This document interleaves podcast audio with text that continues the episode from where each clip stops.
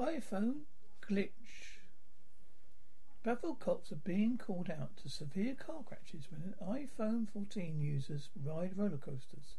Phone has a crash detection feature which makes an automatic call to emergency service it senses a user in an accident.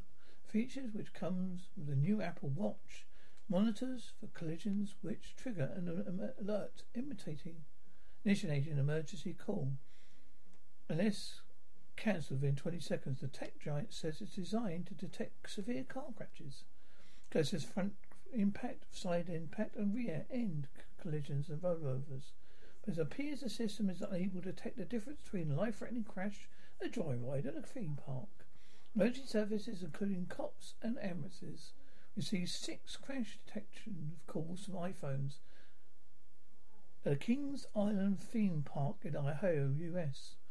Dolly Parton Theme Park, Dollywood, has put up signs of roller coasters warning riders not to take the device with them.